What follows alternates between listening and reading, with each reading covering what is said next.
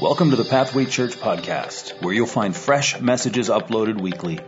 Pathway Church is a Bible based church located in Peterborough, Ontario, and we're on a mission to reach people far from God and see them become devoted followers of Jesus. We hope that what you hear today will help you to take one step closer to Jesus.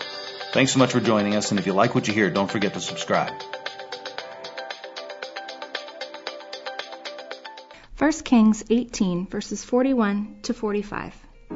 And Elijah said to Ahab, Go up and eat and drink, for there is a sound of the rushing of rain. So Ahab went up to eat and to drink. And Elijah went up to the top of Mount Carmel, and he bowed himself down to the earth and put his face between his knees. And he said to his servant, Go up now, look toward the sea. And he went up and looked and said, There is nothing. And he said, Go again, seven times. And the seventh time he said, Behold, a little cloud, like a man's hand, is rising from the sea. And he said, Go up, say to Ahab, Prepare your chariot, and go down, lest the rain stop you. And in a little while the heavens grew black with clouds and wind, and there was a great rain.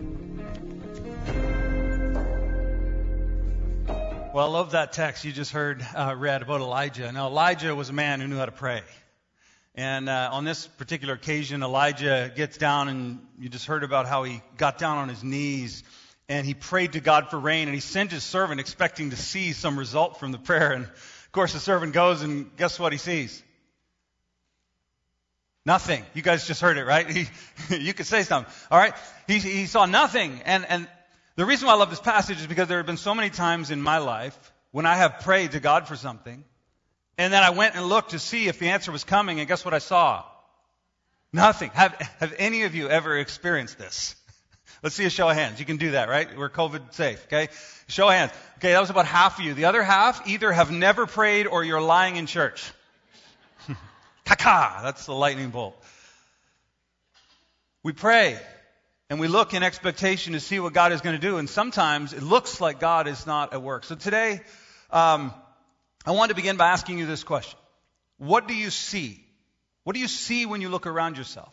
What do you see when you look around the world? Uh, my wife and I, uh, Jessica, my wife, was just up here hosting. Uh, we have four children. Our oldest is just starting university. Our second is in high school, and we have two kids in grade school. September's been a little wild. And some of you with kids know what I'm talking about. It's been uncertain. Everything's changing. Schools are all starting at different times, all different policies. Everyone's trying to figure this thing out. And there's a lot of uncertainty for a lot of people, anxiety, stress, all of that. What do you see when you look around yourself? You turn on the news and you see what's happening politically. South of the border, it's getting a little heated, right? There's an election coming and it's going to affect us either way. Here in Canada, there may be an election looming, so there's all this political uncertainty. That's what I see when I turn on the news. Uh, when you look out at society, there, there's riots, there's all kinds of things going on, demonstrations. You look at the economy, right? Uh, the economy is down, but the stock market is up. Make sense of that? Everything's going all over the place. Nobody knows what's coming next. That's what I see. What do you see? I don't know what your personal situation looks like. Maybe some of you have lost work or reduced income. Others, maybe you're doing fine, but maybe financially, maybe in your, your family, your marriage, your kids, uh, whatever, your health. What do you see? What do you see when you look around you? Today, I wanted to take this opportunity to encourage you and to remind you that in spite of what you see, God is still in control. And don't we need to be reminded of that? That in spite of what we see, he's still sitting on his throne. He hasn't fallen off. Okay? So he hasn't fallen off his throne. He is still in charge. He is still at work. And best of all, um, the story isn't finished. That's the best thing about reading a story, right? In the middle of the story, it's like, oh no, everything looks so bad. But you got to keep reading to get to the end of the story. And the story is not finished for you, and it's not finished for me, and it's not finished for, for us. So today I want to remind you that God is still at work. I want to encourage you today to look again. And now I'm using this little phrase today uh, that, that simply says this. If it looks like there's no hope, look again. Can we say that together very softly? If it looks like there's no hope, look again. We need to be reminded that, that we don't live by what we see. We have a hope that's founded in something greater. Uh, today I want to encourage you to look again. I want to encourage you to look from a different perspective, to look from a different angle, to look through the eyes of God, through the eyes of faith at what's going on around us. In fact, in 2 Corinthians chapter 5 and verse 7, Paul and his uh, associates actually write to a church nearly 2,000 years ago. And here's what he says For we walk by faith, we walk by faith and not by sight. There it is. We walk by faith and not by sight. In other words, Paul says, look, if I was looking at what's going on in Rome, if I was looking at what's going on in Macedonia and Corinth, there was all kinds of political things going on. Uh, people were hunting Paul down, trying to kill him. He was constantly being arrested and beaten. And he's like, if I was to look at that, I would get very discouraged and disheartened. But we don't walk by sight. We don't, I don't, uh, my hope isn't based on what I'm seeing around me. My hope is based on what I see through the eyes of faith. And Paul knew God was at work, that God was doing something through him and through the church. And so he was confident. And so I want to encourage you today to look again. Maybe you could, if you're here with somebody or if you're watching online uh, with a family member or friend, why don't you just turn to them and say, What you see isn't everything. Right? And maybe you could encourage one another to say, Hey, maybe you should look again. Maybe you should look again. How many of you have heard the expression, uh, can't see the forest for the trees? Anybody? Yeah. Uh, it's this old expression that I, I, constantly hear around, and it really means that when you're so caught up looking at a specific detail or a specific thing, you miss the big picture. Okay, that's what it means. So you can imagine if I were standing in front of a giant tree, all I would see is bark. All I would see is this tree, and I wouldn't be able to see the entire forest surrounding me. That's what we're talking about. Not being able to see the big picture for something that is right in front of you. Isn't that why we come to church? We open up the Bible and what we discover when we read this book is that God has been at work for thousands of years of human history, and we see Him weaving a plan, and we're a part of it. Like, here's me, and here's God's plan. And so when I look out at the world around me, I'm not going, how does this affect me, and how do I fit, and how does it, the me, me, me, me, me? I'm going, wow, there's this huge plan, and I have a part, and God can be trusted. That's a different perspective. We open the Bible so that we can look at the forest instead of the trees that are right in front of our eyes. When I was a kid, one of my favorite movies was a movie called Karate Kid.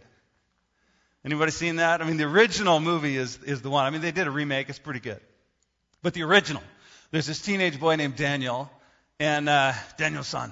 And Daniel, uh, he's getting beat up, he's getting bullied, and so then what he does is he actually goes to, um, he finds this karate master, and his name is Mr. Miyagi.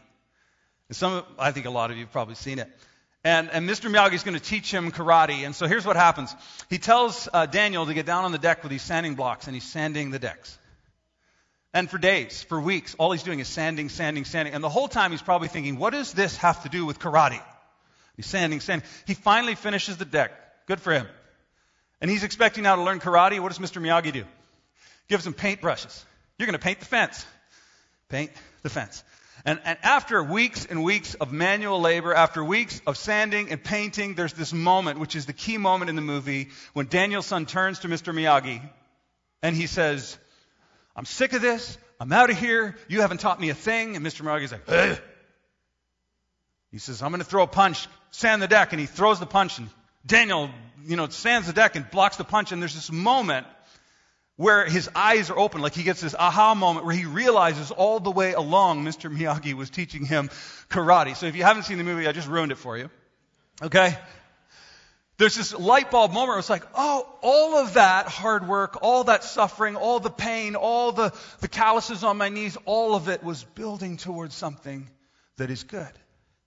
I've had moments like this in my life when I was 22 years old, came out of Bible college, and I was ready to tackle the world. Man, I was going to preach up a storm, across the continent, you know, worldwide evangelist ministry or something. I just, I had these big visions of pastoring a church and doing all this stuff, and instead God had me in a factory. And there I am in a factory building windows. And the whole time I'm assembling windows, I'm like, God, I don't think this is what I'm supposed to be doing. And then they moved me in the office and started teaching me bookkeeping.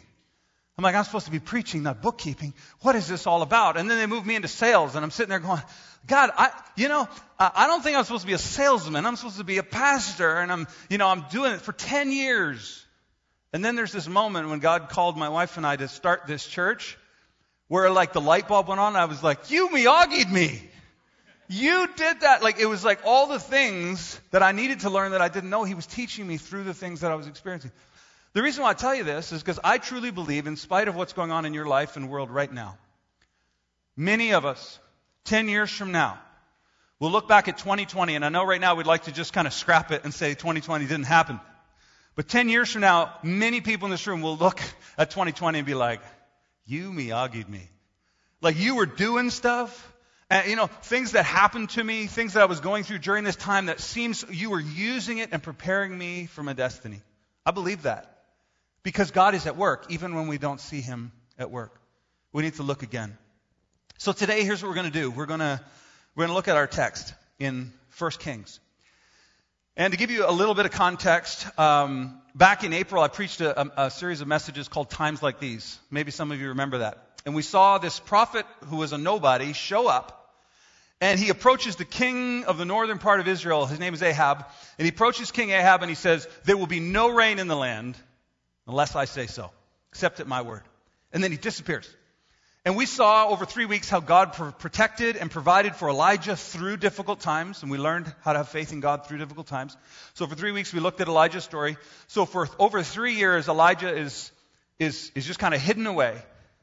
And now we're at the end of a three and a half year famine, and God is going to speak to Elijah. That's where we pick up the story. Here's what it says in 1 Kings chapter 18 and verse 1. It says this Go show yourself to Ahab, and I will send rain upon the earth. Now you have to understand, King Ahab, there's been a drought because of this prophet, or at least he thought it was that way. And, and, so all the animals are dying, the economy is tanked, the people have no hope, every, everything is in recession. And God says, Go to the king and tell him the rain is coming. And so Elijah goes, and we don't have time to read the entire chapter, but Elijah comes to the king and he says, Here's what we're going to do. He says, You bring all of your false prophets that you've been listening to, and you bring all their, they can bring all their false gods that you guys have been worshiping, and I want you to bring them all to Mount Carmel. And I'm going to be there. And we're going to build two altars. This is like the ultimate test. Okay?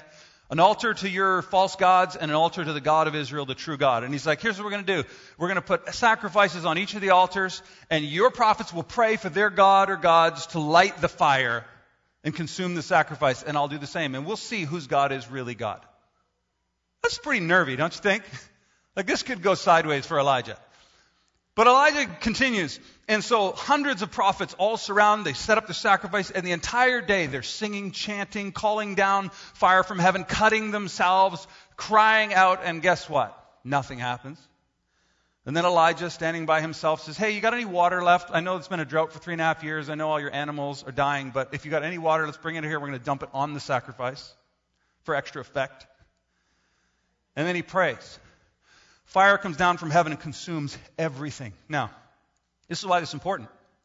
In that moment, there is a turning. The king Ahab, who had been trusting in false gods, false prophets, sees that God is really God in this moment.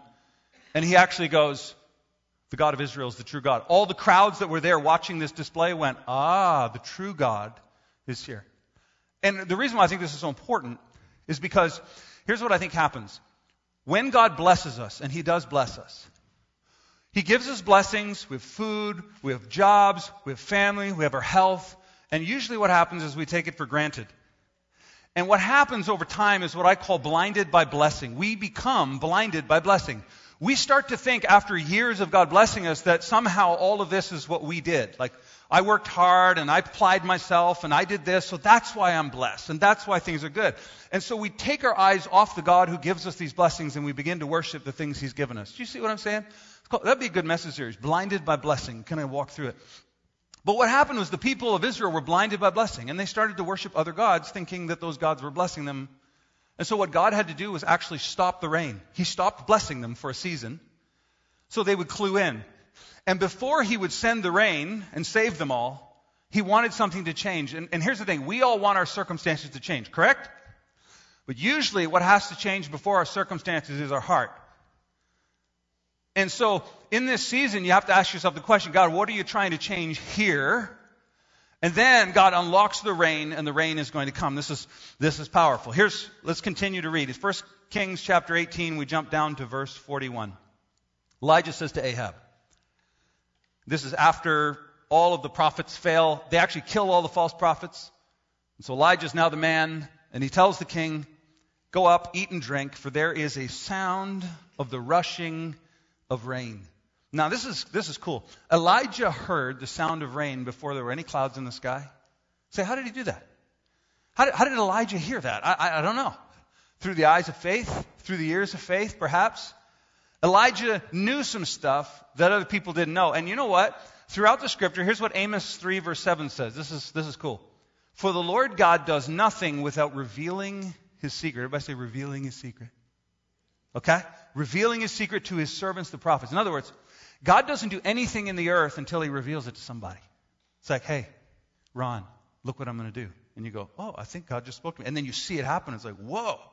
God reveals his secrets to his prophets. He reveals his secrets to his children. Did you know that? I call this insider information. In the trading world, if you get, you know, if you knew Apple was coming out with this breakthrough product that was going to change the world tomorrow, and you knew that today, you could make a lot of money, correct?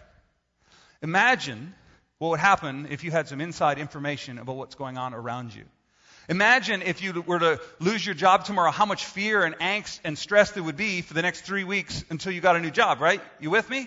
But now also imagine if you lost your job tomorrow, but you already knew in advance that a better one was coming three weeks later and God was working on it. You would be like, it would be a vacation. You put your feet up and be like, hey, I'm just going to rest. All of that changes with one little piece of information. And Elijah knew this because he was a man of prayer. And Elijah spent time on his knees before God, and so God revealed things to him. And so, again, I want to encourage you today and encourage us to be people of prayer. To remember that when we get down on our knees, God will speak to us and lead us. And Elijah has some insider information. Here's, here's what happens next in verse 42. So Ahab went up to eat and drink, and Elijah went up to the top of Mount Carmel. Now, this is just a passing. I need to stop here for just a second. Mount Carmel is the place where God just sent down fire, and all the prophets were destroyed, and God's power was revealed. Elijah goes back to the same place, and the place where he provided fire, he's now going to give grace. The same place where he reveals his power, he's now going to reveal his provision. And sometimes we forget that there are two sides. I, I like to think of it as two sides of the coin. God is righteous, He's holy, He's just, He punishes evildoers, but He's also gracious, kind, and full of mercy, extending His loving kindness to those who trust in Him. So you have both. And people sometimes they look at God like angry God, waiting to strike me down. Other people, other people look at God and like He's just a loving Father, flowing rose petals and blessings everywhere and sending. And it's both. And Elijah knew this all too well, and he went to the same place. And on Mount Carmel, where God revealed his power, he's going to get down on his knees and he's going to pray for the provision of God. And he bowed himself down to the earth. And he put his face between his knees. Now, this isn't some like wimpy prayer pose. I was going to actually demonstrate what this looks like to get down and put your head between your knees. I've heard it's a Middle Eastern birthing position. Like it's not, it's not, it's not the kind of spot you go for comfort. It's like, it's intense. Like he's praying, like serious, like he's down. And he's praying with, with fervency and effort. And what I think so interesting about this is it says he bowed himself and put his face between his knees. He's praying. Elijah is praying for the rain that God already promised he would send. Now, does that not make sense to you? Why, if God said he was sending it, and you already heard it come and told the king, go, go, go, the rain's coming, why are you praying for something God's already sending? You ever wonder that? You ever think about it? I think about it, I'm like, okay, how does that make sense? Why would he pray for something that God already said he was going to send? And the answer lies in this idea that Elijah understood the relationship between God's plan and our prayers. God has a plan and he will fulfill his plan, but he invites us into his plan through prayer. And through our prayers, we actually partner with God to bring his plan about. When Jesus was teaching his disciples how to pray, here's what he said Our Father who art in heaven, hallowed be thy name. And then he said, Here, pray this way Thy kingdom come, thy will be done on earth as it is in heaven. So Jesus says, God's going to have his way, but I want you to pray that his way would come into the earth. So you're praying for God to do the very thing he already said he would do, and you're partnering with him in that prayer to bring it about. Elijah understood this. So he knew God was sending the rain, but he still gets down and prays fervently that the rain would come. James, uh, the brother of Jesus, actually commented on this scene that we're reading about. In chapter 5 of his letter to the church, he says this The prayer of a righteous person has great power. Everybody say great power. Sometimes we forget that prayer has great power. And, and I think the reason why sometimes we forget is because we pray and we don't see the results right away, so we think, ah, it didn't work. Prayer has great power. And when a righteous person prays, there is great power as that prayer is working. And he continues Elijah was a man with a nature like ours. He, he wasn't like a, he wasn't an angel. He wasn't some heavenly being. He wasn't Jesus. He was a man. And he had fears like you and I have fears. He even struggled with depression. You know, some people struggle, well, we all struggle with some aspects of mental health. So did Elijah. He was human. He was just like us. And yet, it says that he prayed fervently. Man, that's not like a, Lord, if you don't mind. It was like, God, you got to bring the rain. You said you'd bring the rain, bring the rain. He's down on his knees. He's got his head between his knees. That's weird. And he's praying, God, bring the rain. Like this is this is some serious prayer time, right? Imagine if we had a huddle before church and all the volunteers had their heads between their knees, like, God, you got to show up today. Be like, ah, I think I'll try another church. That's what some are thinking. I mean, this is this is fervent. And here's what he says. He says he prayed fervently that it might not rain, and for three years and six months it did not rain on the earth. And then he prayed again, and the heaven gave rain, and the earth bore its fruit. Now, what James is saying is that God stopped the rain and started the rain, but Elijah's prayer was like the faucet that turned it off, and three and a half years later, through his prayer, turned it back on. You say, how does that work? I don't, I don't know how it works. All I know is that God brings about his plan through the prayers of his people. So we should pray and not lose heart. We should pray and not quit. We should pray and pray fervently. We should pray and pray always. We should pray and watch and watch and pray because prayer is powerful. Prayer is powerful. Um, about 21 years ago, my wife and I moved into an old farmhouse, and there was an elderly woman who owned the property living in the back apartment. And we go and sit down and talk to her. She was a great woman of faith.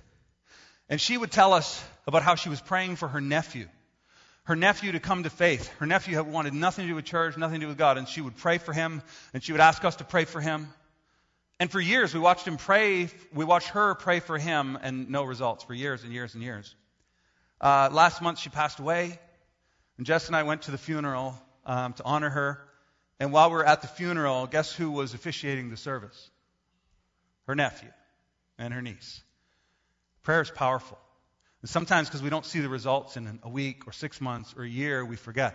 In fact, I would honestly say that most of us, if not all of us, are in this room. Here's what I think. Sometimes I think, well, I'm here because I was smart and I believed in Jesus and I read the Bible and I got it and I, and I trusted God and I'm humble. No, we're not here because we're amazing. We're probably here because God called us, had a plan for us, and then somebody got on their knees. Maybe even put their head between their knees and prayed for you and prayed for me. Prayer is powerful. And when we pray, we partner with God through prayer. His plans come about because his people are on their knees. You hear what I'm saying today? I love what uh, Augustine of Hippo, early church father, said. He said, Pray as if it all depends on God, work as if it all depends on you. He says, We need to pray, and I mean seriously pray that God would move, and then we get up and we work and we use our hands and we use our voices and we do what we can do on our part. As we continue the story, verse 43, Elijah says to his servant, I just did the super prayer thing. Like I had my head between my knees. I prayed, God's going to answer, go look. And he says in about, go look toward the sea. And he went out and looked. And I love this. It said, there is nothing. This is so encouraging to me that even the great Elijah, the great prophet Elijah, prayed and nothing happened right away. It's like, oh, there's hope. There's hope for me. And, and his servant goes and comes back. He's like, I'm sorry. I looked real hard. Nothing. And Elijah says, Look again. And he continues to pray. And his servant goes a second time and comes back and he says, There's nothing. He says, Look again. And he continues to pray. And the servant goes and looks and comes back. And a fourth time he says, Look again. And the servant goes and he looks in the, the sky to the, uh, over the sea and there's nothing. And he comes back. And, you know, at this point, I would give up. This time I'd be tempted to be like, you know what? I should try something else. Maybe we'll get an altar, do a sacrifice. Maybe we should just, I don't know. Maybe God's, you know, He doesn't give up. He continues to pray. He says, look again a fifth time, a sixth time. And then it says this He said, go again seven times. On the seventh time, um, he's going to send the servant, and the servant's going to see something, but I wonder sometimes how many times we pray and ask God to do something and then we give up before He sends the result. You ever done that? I have. It's like, God, I'm praying for this thing. It's like, oh, I guess it's not happening. You kind of move on. Jesus told this incredible uh, parable about a widow who kept coming to an unrighteous judge, and she's like, "Give me, give me justice." And the judge is like, ah, "I don't have time for you. Get lost, get lost, get lost." But she just keeps coming, coming, coming, and eventually he's like, "You're bugging me. I'll give you justice." And he told that story. He said so that we would pray and not lose heart. He was reminding us that we need to continue to pray and continue to watch and expect God to move, even when we don't see the results coming. And so on the seventh time, here's what it says in verse 44. Seventh time, behold, a little cloud like a man's hand is rising from the sea. On the seventh time, he finally saw something. He finally saw something. You know, um, I was thinking about how um, in Jesus, at the end of Jesus' ministry, his disciples come to him one day and they're like, "Hey, Jesus, how do we know when the end is going to come?" Maybe some of you are wondering, like, all these things that are going on in the world, is this a sign of the end times? Probably.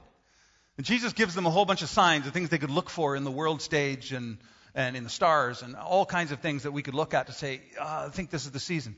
But one of the things that really captures my attention is he turns to them at one point in Mark 13, 33, and he says this Take ye heed, watch and pray, for you know not when the time is. He says, Look, there's going to be all kinds of things going on in the world, and you can watch for them, you can watch the news, you can.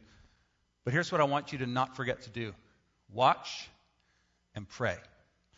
Now, if you pray but you don't watch, it means you're not expecting God to do anything. So when you pray, you got to watch. And then when you watch, you go back to praying. And then you go back to watching. And you go back to praying. In fact, Jesus says, When I return, will anybody be watching and waiting for me? Will anybody be expecting me to come back? Or will we be all running around looking for conspiracy theories? Will we all be running around trying to figure out what global position is doing and what this guy's doing that? Or are we watching for God to reveal himself through his son? Watch and pray, watch and pray, watch and pray. Again, he looks, he sees a little cloud like a man's hand. That's not much. Like when you're looking at a horizon and you see a little tiny cloud, that's not much. What you have to understand is whenever God does something, he always starts small. God wants to create an oak tree, he puts a little tiny seed in the ground. And over time, it becomes this great thing. Throughout the scripture, you always see God using small, unlikely things, right? So, for example, you have uh, the children of Israel for 400 years. They're in Egypt enslaved, and they're like, God save us, God save us, God save us. God doesn't send an army to save them. He sends an 80 year old shepherd named Moses with a stick. I'm here to save you. It's like, thanks, God. It's like a little cloud in the distance, right? How about the, the nation of Israel? They're being overrun by the Philistines, and the Philistines have this great army and this big giant, and all the Israelite soldiers are standing on this side of the valley, and they're scared. They're like, what's going to happen? And in comes like a 15 year old boy in the back bringing his brother's lunch. Skip the dishes, you know, with a slingshot. God's like, I'll use that. It's like a little cloud. So don't underestimate how God will work. He'll use little things to bring about big change. And Elijah understood this about God because when, when, the, when his servant comes back and says, Hey, there's this little tiny cloud like the size of a hand, he knows, hey, the answer is on its way. That's a sign. Get ready. And here's what he says He says, Go up and tell Ahab, he tells his servant to go tell the king, prepare your chariot and go down lest the rain stop you. So if you don't go now, this, this rain, this storm is going to overtake you. You're to, your chariot will be stuck in the mud. Like you get going. Verse 45, it says, And in a little while, everybody say a little while. It's amazing sometimes for years you pray and it seems like God isn't doing anything, and then all of a sudden you see something on the horizon, and then it's like suddenly things begin to change. Anybody experience this? I, I know I have. It's been like years, and you're just waiting, watching, and then all of a sudden it's just like everything goes into high gear. And that's exactly what happens here. Uh, in a little while, the heavens grew black with clouds and wind, and there was a, a great rain. I want to close with this idea that when we, when we, when we fail to give up on prayer, how do I say that? When we continue to pray without ceasing, when we continue to seek God and trust in Him regardless of what we see, and we continue to pray and look and pray and watch and pray and look again. God, I'm praying for you to move. And look again. I know for me, um, you know, as a parent, it's easy. Sometimes you can look into the eyes of your children and there's darkness and emptiness. No, you're looking and it's like, I don't think I'm getting through. And you need to be reminded to, to get down on your knees and to pray. God, would you move? And you may not see the results right away. It might take months, it might take years, it might take decades. But you pray. And then what do you do? You watch. You look again. And you get back on your knees and you pray. I'm telling you, that's how you and I got here. That's how they're going to get here. If you have a business and you're not sure what to do, get down on your knees and pray over that business. When you pray over that business, you get up and you look. And you say, God, what are you going to do here? And then you get back on your knees and you pray. And then you look again. And you pray. And you look again. And I promise you, things will begin to change. It'll start small. God will begin to do something. The salvation of the people of Israel came through one man's prayers. It started like a little cloud and became this huge storm that engulfed the nation and saved them. This, by the way, is how God works. 2,000 years ago, there was actually a baby born. It's kind of scandalous. The mom got pregnant before they were married. People probably heard about that. And then this baby's born. It's raised by a carpenter in a no-name place called Nazareth. He had no wealth. He had no. There was nothing that you would say this this boy, this man, Jesus, is significant. And yet he becomes the salvation of the world and begins a kingdom that will have no end that will engulf human history and change the course of everything. It begins small, but it begins with faith. And so I want to encourage you today, no matter what it is that you are seeing with your eyes around you, I want to encourage you to look again. I want to encourage you to see with the eyes of faith. When it looks like there's no hope, look again. we say it together. When it looks like there's no hope, look again. And the only reason why we would keep looking, even when it seems like there's no hope, is because we trust in God. Sometimes we get caught up in like, God, what are you gonna like? What are you gonna fix? What are you gonna do? But our trust is actually in the one who gives the blessing, not the blessing. When it looks like there's no hope, look again. Can we pray together? Father, um, this morning we, we consider this story of Elijah and his prayer. We're reminded that there's so much power in prayer. We're reminded that through prayer, we partner with you. And Lord, I know for me, there have been times over these past six months where I have been so discouraged that I've wanted to stop praying and stop believing and stop looking. Lord, you encourage us to continue to look again, to continue to trust in you in spite of what we see. We walk by faith and not by sight. I pray, Father, if there's anyone in this room, anyone watching online today, that has never put their faith and trust in you, that they would do so today. That they, maybe they've written off Jesus, some historical character, insignificant, that they would look again. And that they would understand that you are the only way, the only truth, the only life, the only hope that we have in this life and in eternity. So help us to trust in you, to put our faith in you today. In Jesus' name we pray. Amen. Amen. Thanks for listening to the Pathway Church podcast. If you'd like to reach out to us, go to our website, pathwaylife.com. And as always, don't forget to subscribe. See you next week.